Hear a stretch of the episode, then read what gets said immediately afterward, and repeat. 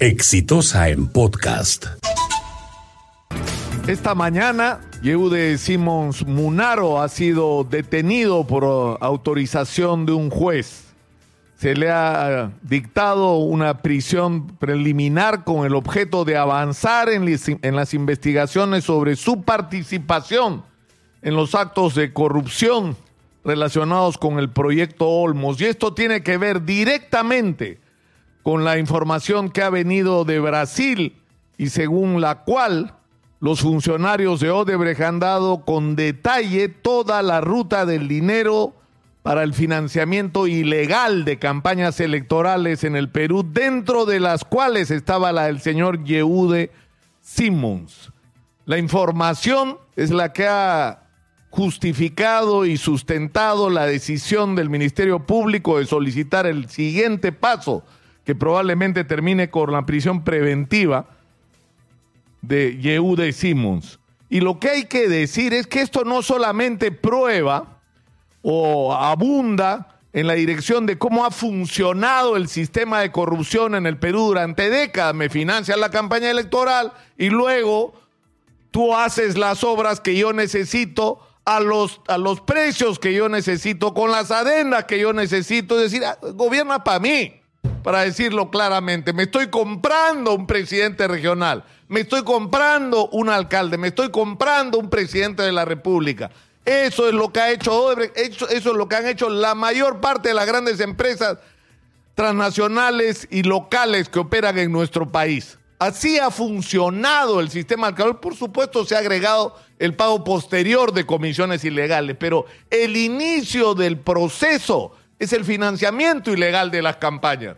Y es por eso que es inaceptable el argumento de algunos que ahora, después de haber negado durante años que recibieron dinero en sus campañas, pasan a decir, no, sí recibí, pero no es delito. Pero ¿para qué recibiste, mamacita o papacito?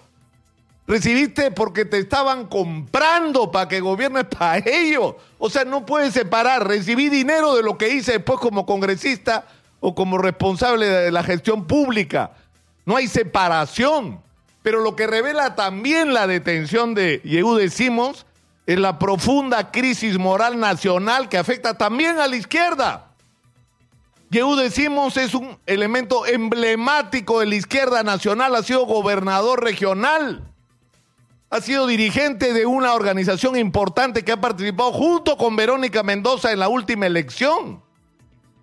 Es decir, no estamos hablando de cualquier persona que se suma a Susana Villarán, que está presa porque en esta misma mesa aceptó que había recibido dinero de, los brasileños.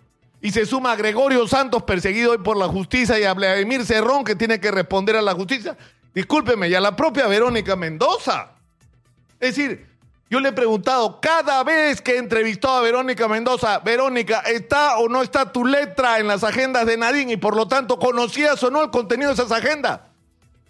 Habría que ver. No me han pedido en el Ministerio Público que me haga la pericia. No importa si el Ministerio Público te la pide, tú te la tienes que hacer. Por respeto a la gente que votó por ti en las últimas elecciones. Por respeto a los militantes que te han seguido. Tú tienes que demostrarle a tu gente tu inocencia. Porque si no podemos presumir con absoluto derecho que sí estaba pues tu letra que sí estaba, que sí sabías del billete que venía de Brasil y que venía sobre todo en ese momento de Venezuela. Y de otros, ¿ah? Y de otros. Porque ahí hay otros dineros también.